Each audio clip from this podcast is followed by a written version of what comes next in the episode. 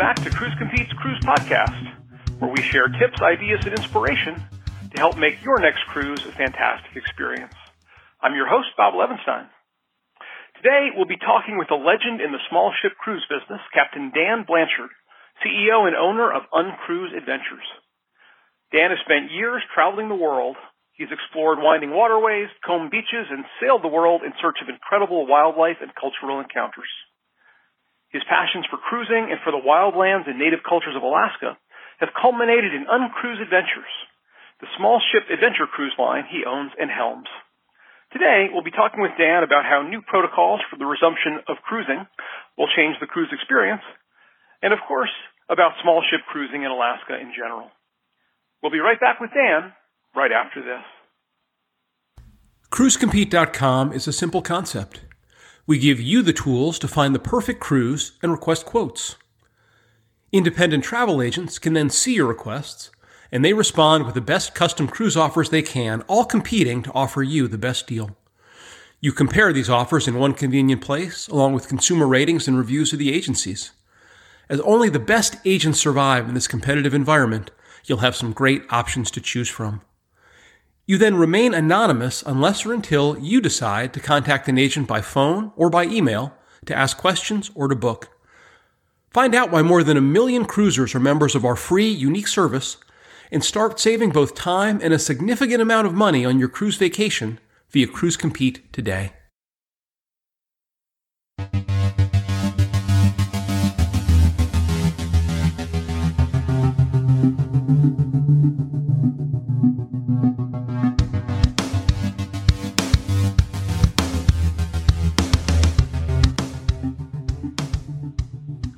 Welcome back.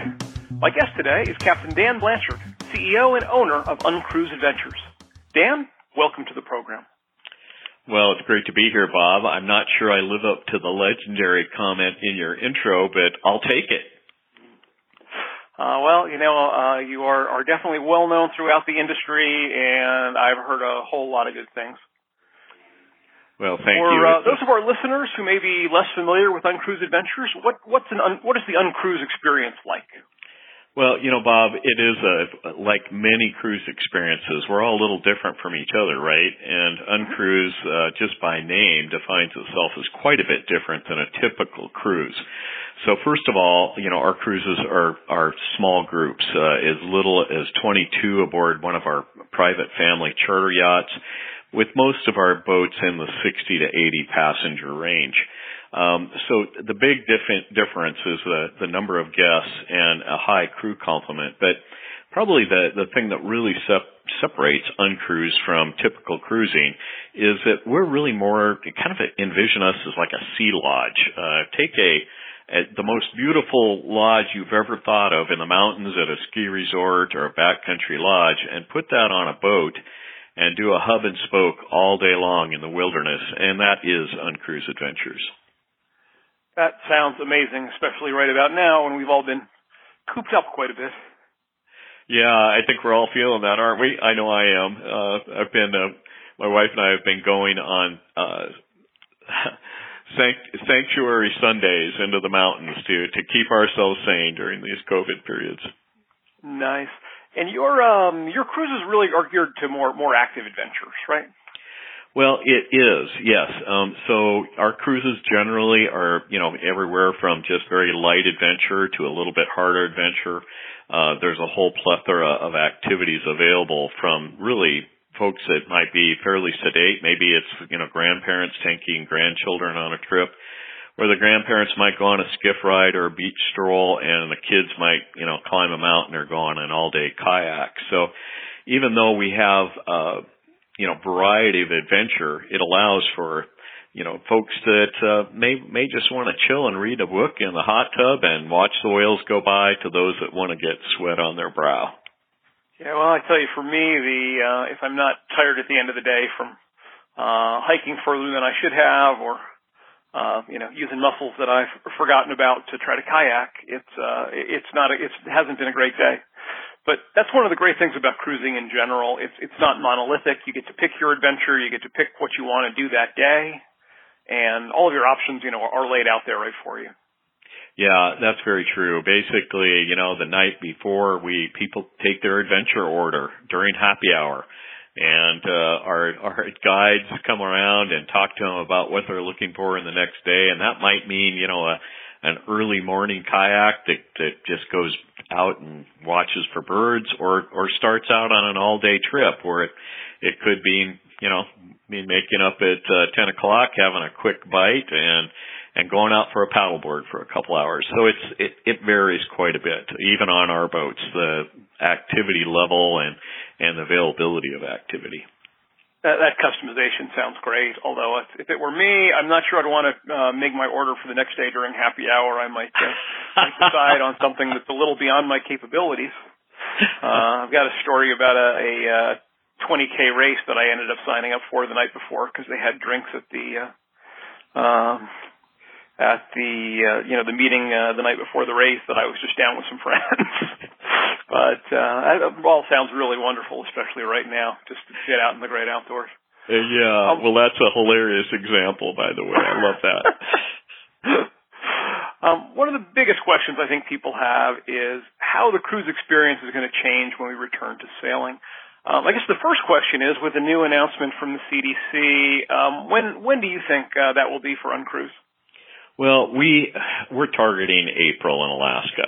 Um, mm-hmm. You know, we feel that uh, not only with the CDC announcement, which we view as very positive, um, that it, it's going to take time for testing to get in place. It's going to take time for the market to return. We've found as we've had different experiments with operating over the last six months that you know once people get the word of a sailing happening it really takes four to six weeks for that to gel in with them and then start to begin to book again. So, you know, my hope for the travel industry and for my company specifically is that as we get into, you know, November, December, early January, that we've seen a big uh, shift in the tide on specifically on rapid, reliable, and regular testing. I like to call it the the three R's. Mm-hmm. And if that happens, I, I think that uh, the likelihood that we're all going to see a successful spring and summer season is very good. Yeah, the um, I'm very encouraged by what's been going on in Europe with the testing on MSC, what they've been doing. Uh, I guess there was a little bit of a scare on some boat, but then it all came back that every single uh, positive was a false positive. Um, so that I think all all bodes very well for the future. In in a normal year, though, how, how late do you, how late do you guys sail? Well, we do sail year round. We have vessels that operate uh, down south in Panama and Costa Rica and Hawaii as well uh, during the winter months, as well as the Galapagos. But our Alaska operations, uh, we for many, many, for decades have been the longest seasonal operator in Alaska. And we generally start in the first week of April and wrap up in the first week of October. Oh, nice. I um you know, boy, the the weather can certainly change up there fast. I remember a trip I did to Alaska. Uh, I've got a buddy who's got a cabin up on a lake uh, near Denali that you have to fly into. And looking at the picture, I took a whole lot of pictures that week. And just in the pictures, you can see the snow creeping closer and closer and closer down the mountains, uh, just as that week went on. Uh, yeah. But you know, I've always thought of you guys as an Alaska line. Tell tell me more about uh, about some of your southern adventures. Well, we actually, of course, started in Alaska. That's my home and, and where we started in 1996. But in 2000, we started to branch out. We started traveling to Mexico, Sea of Cortez.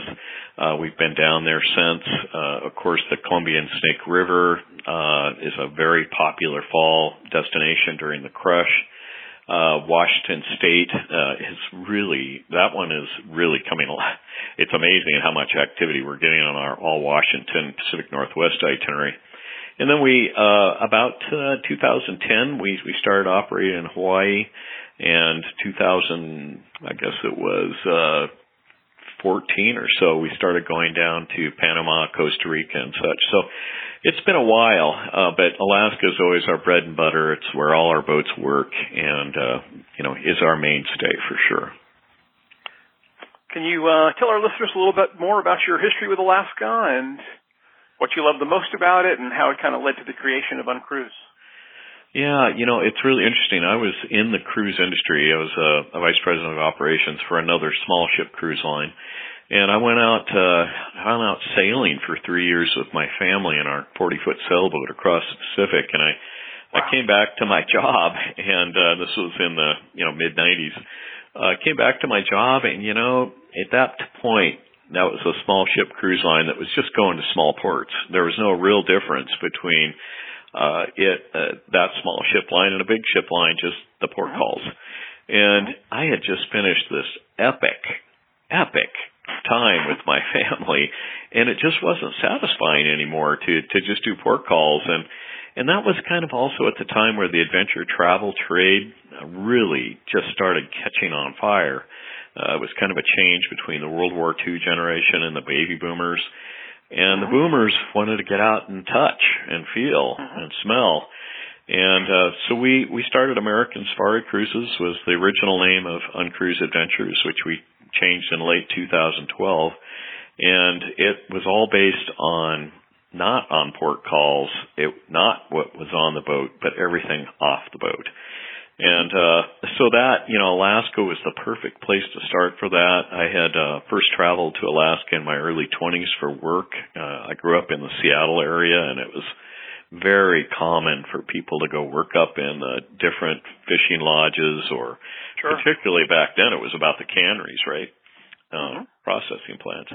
And uh and I first uh you know worked up in Alaska in my 20s and then went up and started as a captain in Glacier Bay in 1986 and and that literally changed my life. You know, 97 days with a Park Service naturalist standing right next to me sharing the the wonders of the natural world and Glacier Bay, it it literally changed my life.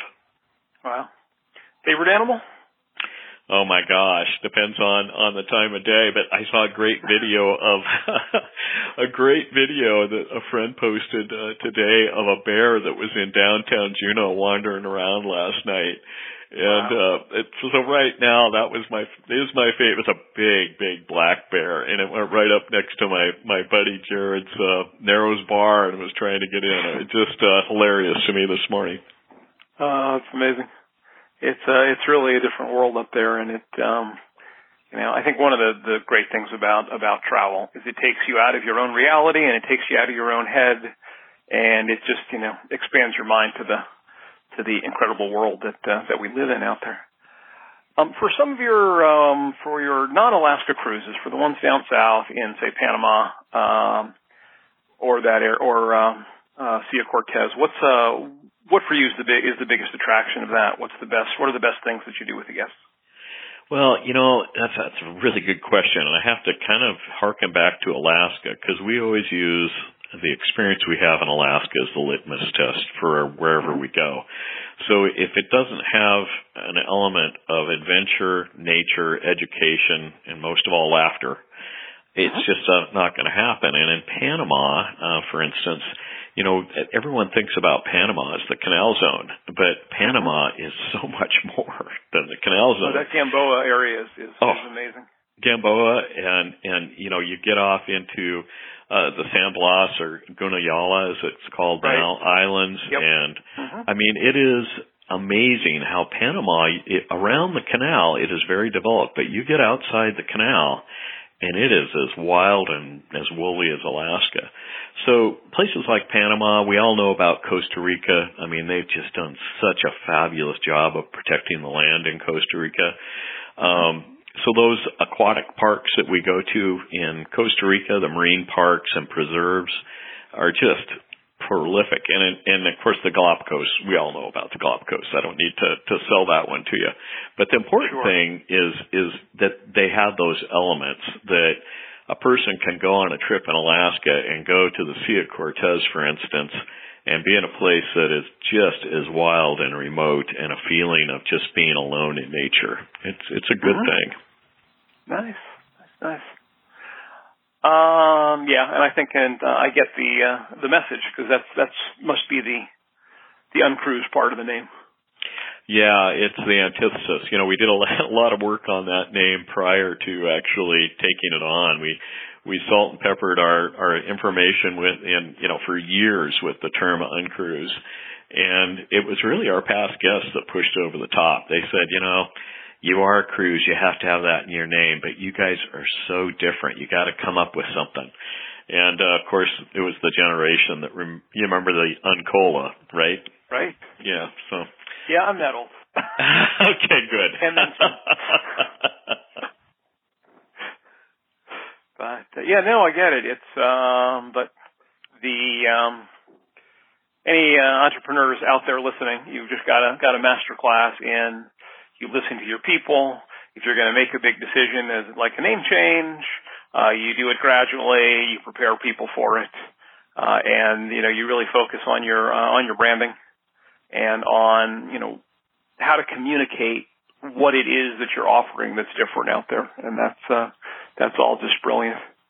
Uh, speaking of um, you know, speaking of management, um, so what what's gone on behind the scenes uh, with your company in response to this whole uh, this whole crisis, and um, how have you handled it, and uh, and what are some of the stories that come out of that?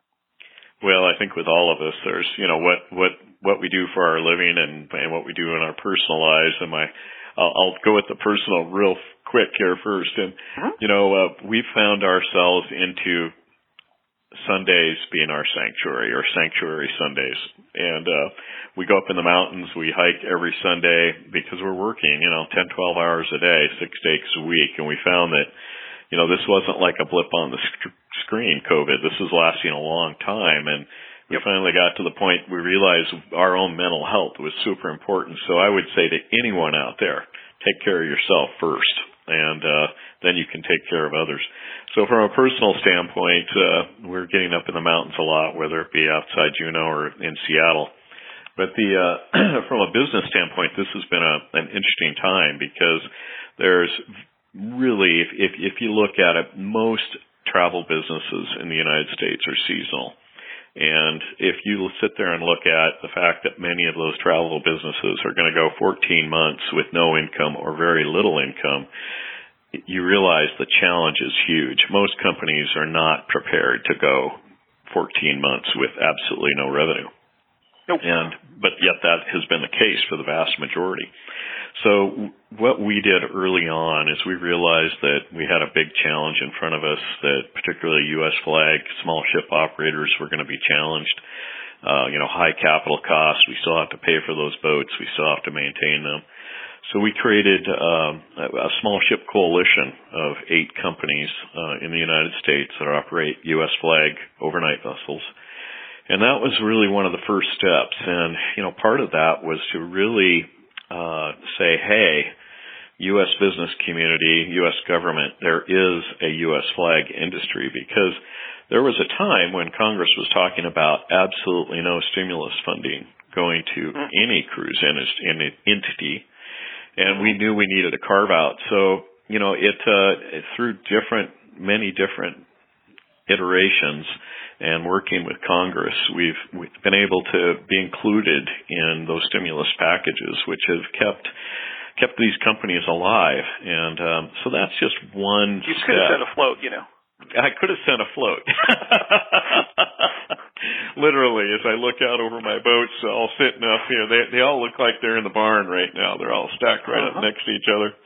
Um, but yeah, keep us afloat, literally. Yeah.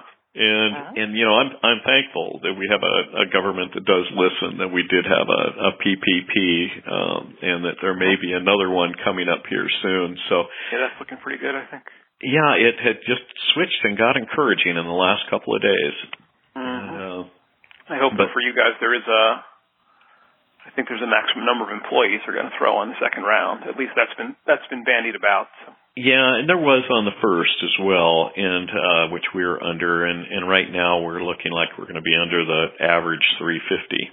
Uh, oh, good, good, good, good. Yeah, they average it out over the year. So during the summer, for instance, Uncruise employs about 430 to 450 employees, but uh-huh. you balance that out over the winter, and we still fit the criteria. Oh, got it. Oh, well, that's great news. I'm glad to hear that for you. Yeah. What um speaking of your employees, uh what what kind of how do you how have you been getting helping to get them through this? Oh boy, Both it's been a bit and you yeah. know, fiscally. I, I think you know the best thing we've done is we have our our weekly Zoom meetings, and you know it's kind of funny. We used to not be able to get all our staff weekly or monthly or even annually in one room. And this whole idea of Zoom has actually changed the feel. I mean, our outside sales folks that are, you know, a thousand miles away are right with us every week. So, you know, one of the benefits of COVID-19 is we're actually a better company in the sense that I think we're more unified. Um, now, just like all businesses in the travel and hospitality, we've had to face layoffs. Uh, but we're just we're hoping in the next couple of weeks, as we we think we've reached the bottom of the cycle here, that we're going to start bringing back some of our our furloughed folks. Oh, that's great to hear. I'm sure they'll be excited about that. Oh, I think um, I'm yeah, be know, more excited than who, them. Um, Cruise I don't know much about Cruise Compete, but we've been a, a, a in a sense, a virtual company from day one. Um, funnily enough, with all of the hundreds of travel agencies who are members, there was a time, I think maybe, you know, I may have met a handful of the agencies, agents, um, face to face in 17 years. I'm sorry, yeah, 17 years. God, wow. Uh, and it was, you know, I had known uh, one of my partners, uh, Heidi Shane, who's, uh, um, you know, has been with, been, uh, one of the co-founders of the, uh, of the business. Uh, I had known her for uh, probably three, four years before I went into business with her. Um, but we were in business together for two years before we met face to face. Wow. Wow. So it's um, sort of it, it's it's kind of funny watching sort of the rest of the world catch up and realizing that you know you can do stuff over the phone and you can do stuff on video conferencing and you don't need to be you know you don't need to be face to face. People can work from home and have uh, and be productive. And it's going to be very interesting to see what happens to some of these cities where the big attraction is you work here because your job is here, right? Uh, I mean, you live here because your job is here. When you don't have to pay San Francisco rents or New York City rents, uh, you know, there are people in California, you know, even I've lived out there many years ago, but even then you had what they called super commuters who would, you know, spend drive an hour and a half so they could have a nice suburban home and work in Silicon Valley or San Francisco.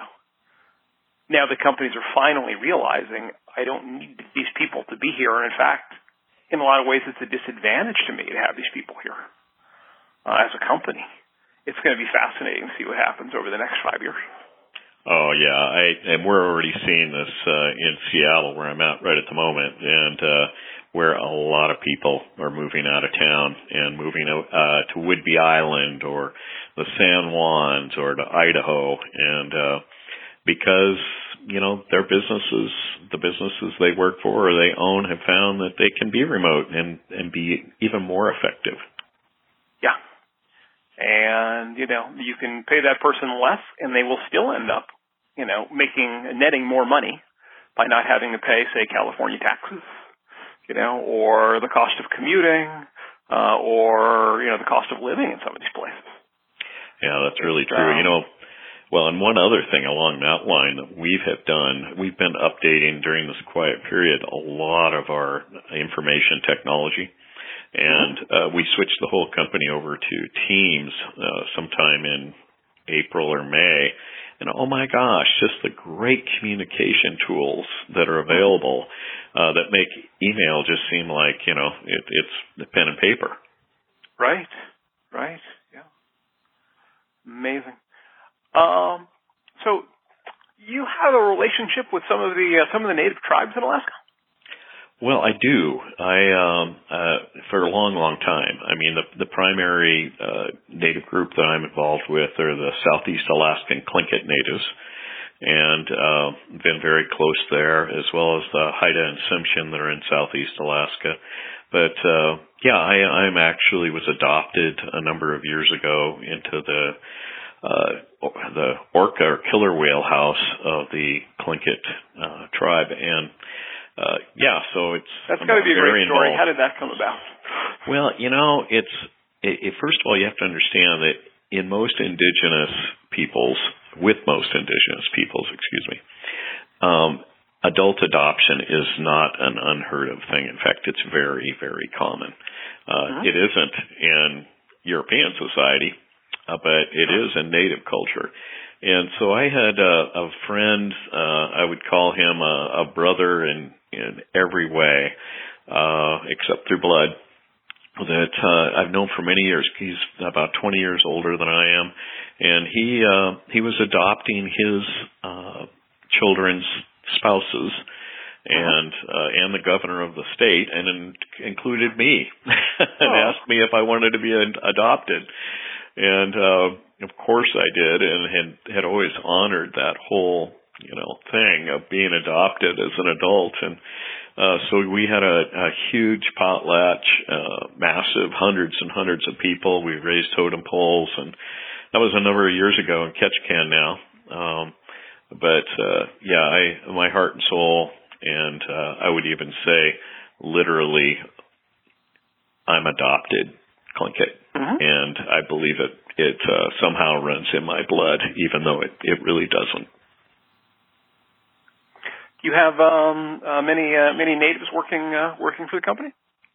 Uh, uh, seasonally, yeah. Uh, mm-hmm. You know, it's uh, uh, up in Alaska. We we there's a, a fairly significant native population, and uh, particularly, what we find is a lot of college students will come and work during the, the summer months and then move on.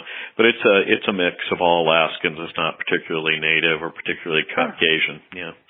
But that's got to be a great, you know, additional experience for your passengers, your guests, you know, to get to you know speak directly with uh, with with natives that uh, have different experiences, different culture, different background, and you know, start to learn some things that way that uh, you wouldn't encounter on a normal, well, certainly not on a normal cruise.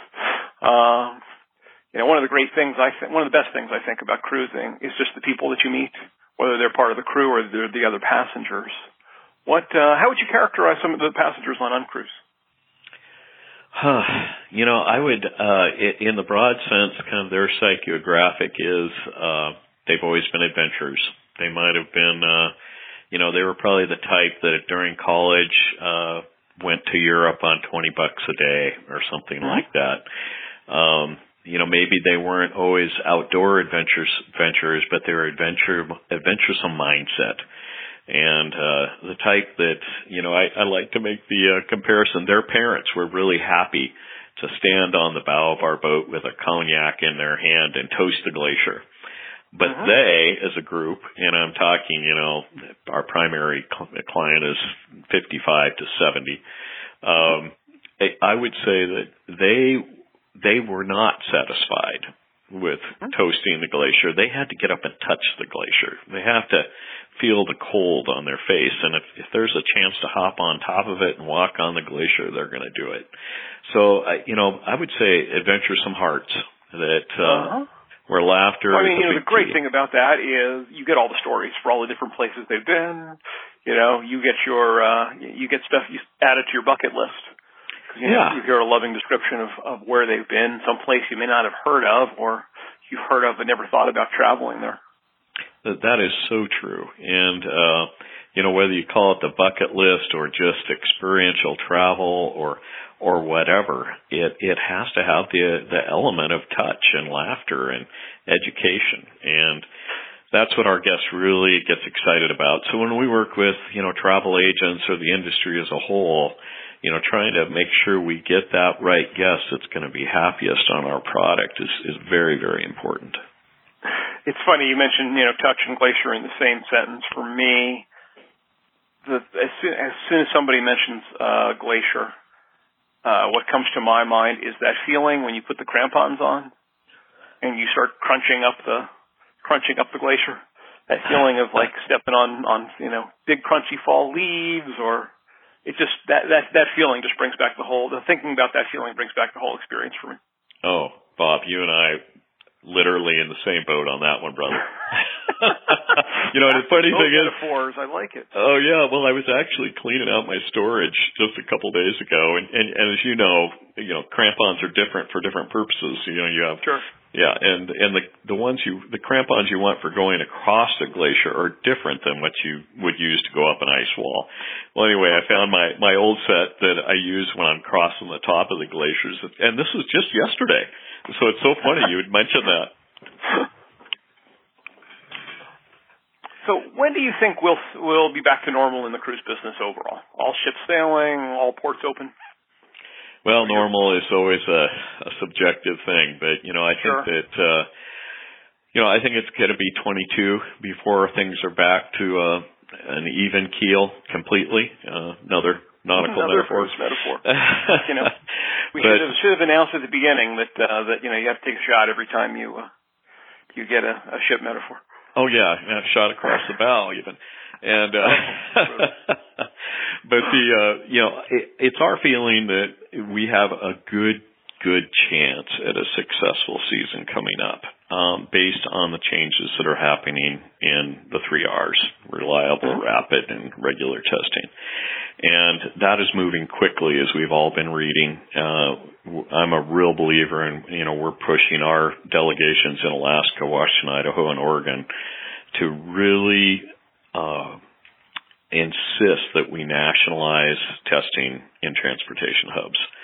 If that happens, we will see a major opening of the door. If we don't have a nationalized testing program, uh, we're going to struggle as a country. I can absolutely guarantee it. And so to me, and the, and my message to Congress and to all the entire travel industry is we've just got to get this nationalized testing in place. And fortunately, in the last two weeks, people are starting to talk about it. And uh, so, I to, to answer your question, we're looking forward to starting in April in our home in Alaska. Um, I think that we're probably gonna, you know, we're probably gonna operate all our boats, um, it, but we're prepared. And, you know, we have plan A, B, and C, right? And uh, right. Well, so you know, yeah, you have to. been a big black swan, and Yeah. who knows, then you've you know it's a good lesson to everybody that you can't take anything for granted. Uh, not just in this business, but in life in general. Yeah, that's very true. And you have to have the multiple level plans uh, on how you're going to execute, uh, not knowing what what we're really going to have in April and May. But uh, certainly, you know, we we feel that and have felt for a long time that January was going to be in or is going to be an inflection point for the Mhm. industry for the summer. And if we're in Right. a good place in January, I think we we stand to have our first good recovery year. Sure. The thing, uh, the thing that, that's really encouraging about the possibility of, uh, of sailing starting in November, even if it's just a handful of ships, even if it's, uh, you know, they're not sailing at, uh, at full capacity, just the ability to demonstrate that yes, this can be done. You know, you got a lot of advantages as a cruise ship. It's, it's a controlled environment. You know, you know who's getting on and getting off. You've got a lot of eyes out there that can be trained to look for, you know, anything to be worried about. Um, and the fact that they, they've had so much success in Europe already, I think is, is a very, very positive, um, is a very positive thing. And, you know, for you guys, especially, you're not taking people to big cities. You're taking people out to nature. You're not going to catch, you know, COVID from a moose or a grizzly bear. Although if you were close enough to the moose or the grizzly bear to catch COVID, you, you've got bigger problems. We're we're we're probably in a bad spot anyway. Yeah. Yes, very absolutely. true. Well, you know, we But- we like to joke amongst ourselves that we've been uh, socially distancing since 1996. And There you uh, go. you know, Yeah. because we you're right, we're not uh ports are only where we we board and depart the vessel. Mhm. And um, so that's that's very true to us. But I think that you know what is happening in Europe is really good. When we uh, experimented with operating here in August, late July, you know we had a single uh, false positive, and the the pressure at that point and the slow retesting, which was three to five days, shut the trip down. Yep. But today that happens, just in these few months, today that happens, and people are retested almost immediately and isolated at the same time, and it's accepted. That wasn't even accepted just a couple months ago. So to me, I sit there and go, okay, not only are we getting better at testing, but people are beginning to learn to live with COVID in a safe manner. Right, right.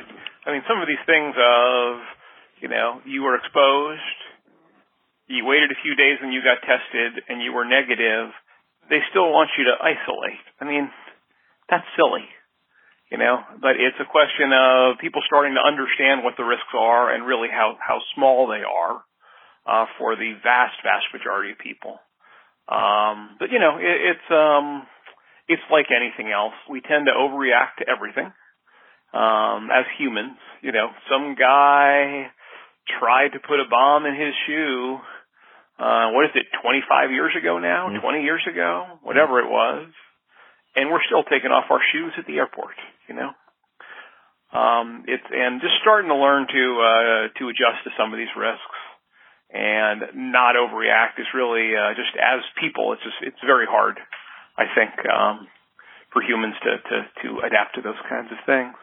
So um, cruise is a competitive industry. Um, you guys are part of the cruise industry, but in a lot of ways, you know, a very, very, very unique product. Um, are you offering any special booking incentives, offers, promotions right now? Yeah, you know, uh, typically, you know, value for us is really in the experience, right? And that's what our guest yeah. focuses on.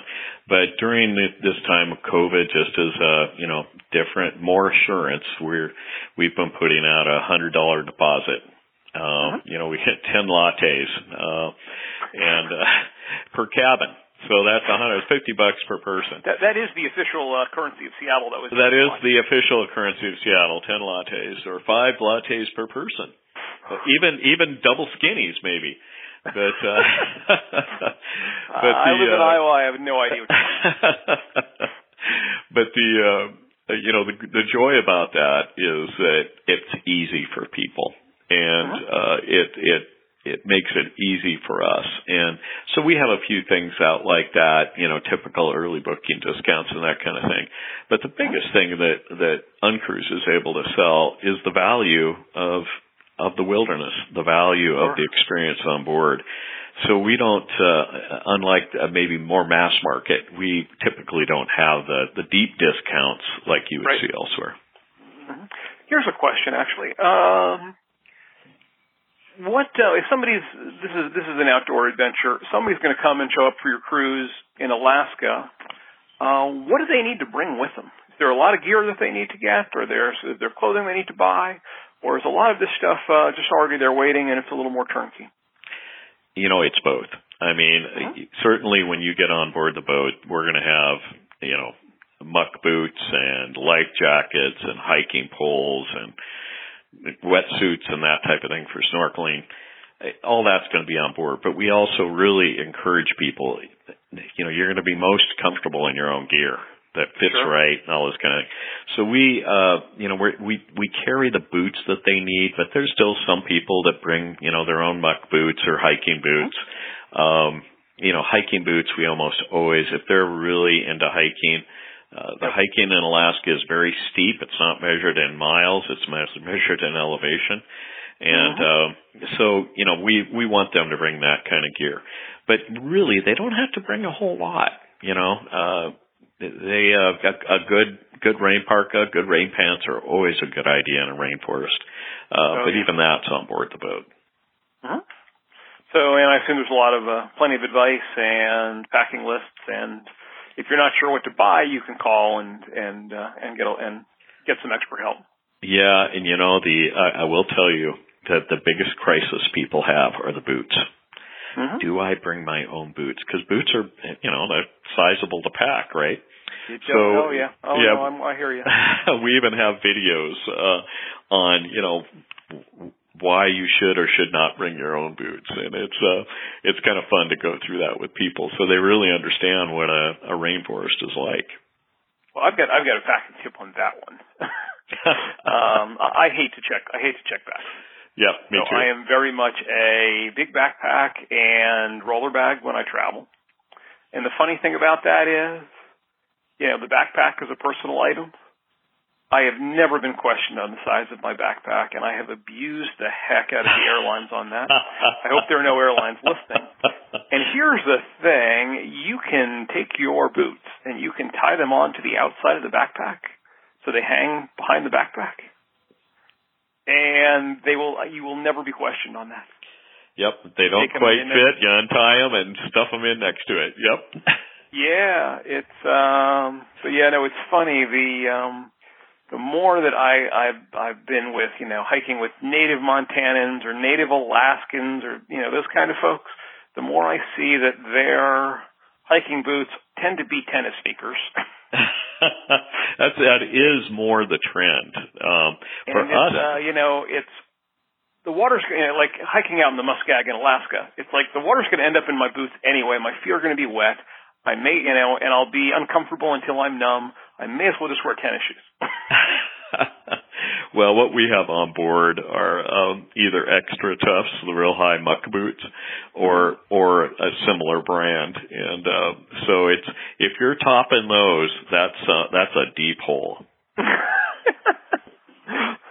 well, you know, I, I do have a, a, a particular skill that I can always seem to find that deep hole on any hiking in the uh, once again, we find common ground. Yeah, or or common common soggy ground. I don't know. There's a yeah. joke in there somewhere.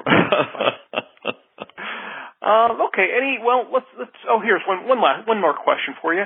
Um, once we're well past this pandemic, say we're two or three years out in the future, what kind of permanent changes do you think we'll see in the in the cruise business and the onboard experience?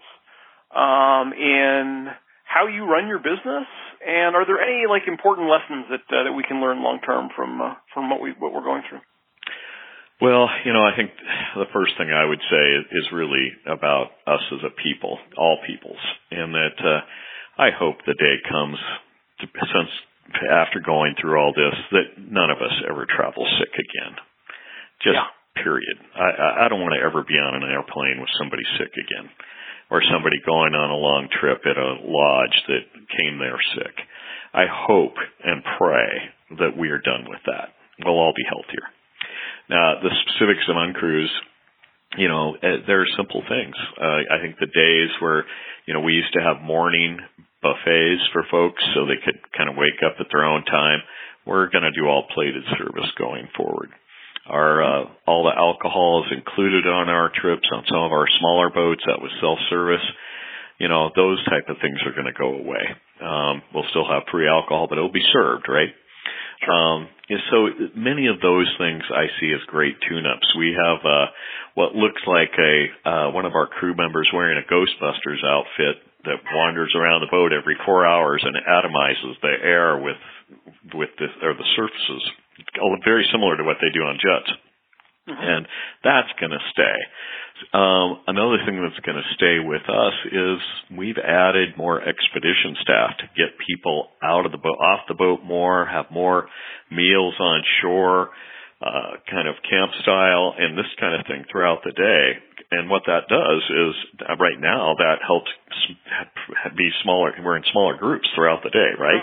Eight to 12 people tops. And um, but what that does in the future is it's small group, but it's more small groups. It's out more, more doing more what people want to do. So, you know, I actually look at this and kind of go, wow, you know, these are, these are great ideas for the future. Why, why didn't we think about this 10 years ago, right? Yeah, it's, um, you know, it's interesting that, uh, you know, that old saw about, uh, the Chinese saying about the word for crisis and opportunity is the same you know, learning uh, to take uh, what you can take out of it uh, for your personal life and for your business. You know, I've got uh, my goals at home are I'm you know working on the diet, working on the workouts, and practicing my Spanish every day. You know, it's uh, where do I want to be when this is when this is done, and the lessons that we can learn from these things are really. Uh, um, are really important. Um, speaking of that, any uh, besides not traveling sick, any other overall cruise and travel advice, or just life advice for our listeners? You know, I think just hanging in there. Uh, we're all feeling very pent up right now, and uh, you know, I've got my sanctuary Sundays that I'm I'm doing up in the mountains, but I I think uh, just hang in there. I think we're at the cusp of you know things starting to really open up as we get into the spring, and uh, I, I just look forward to to starting up again and being out there with folks. Um, your lips to God's ears, as they say. Dan, thank you so very much for sharing your experiences with us. This has been, uh, I've really enjoyed this session today. Uh, my guest has been Dan Blanchard, CEO and owner of Uncruise Adventures. To our listeners, thank you so very much for spending time with us today, and thank you very much, Dan. Thank you, Bob. Look forward to uh, hopefully getting out on the trail with you someday. I would love to do it. Um, I'm Bob Levinstein for Cruise Compete, and this has been the Cruise Compete Podcast.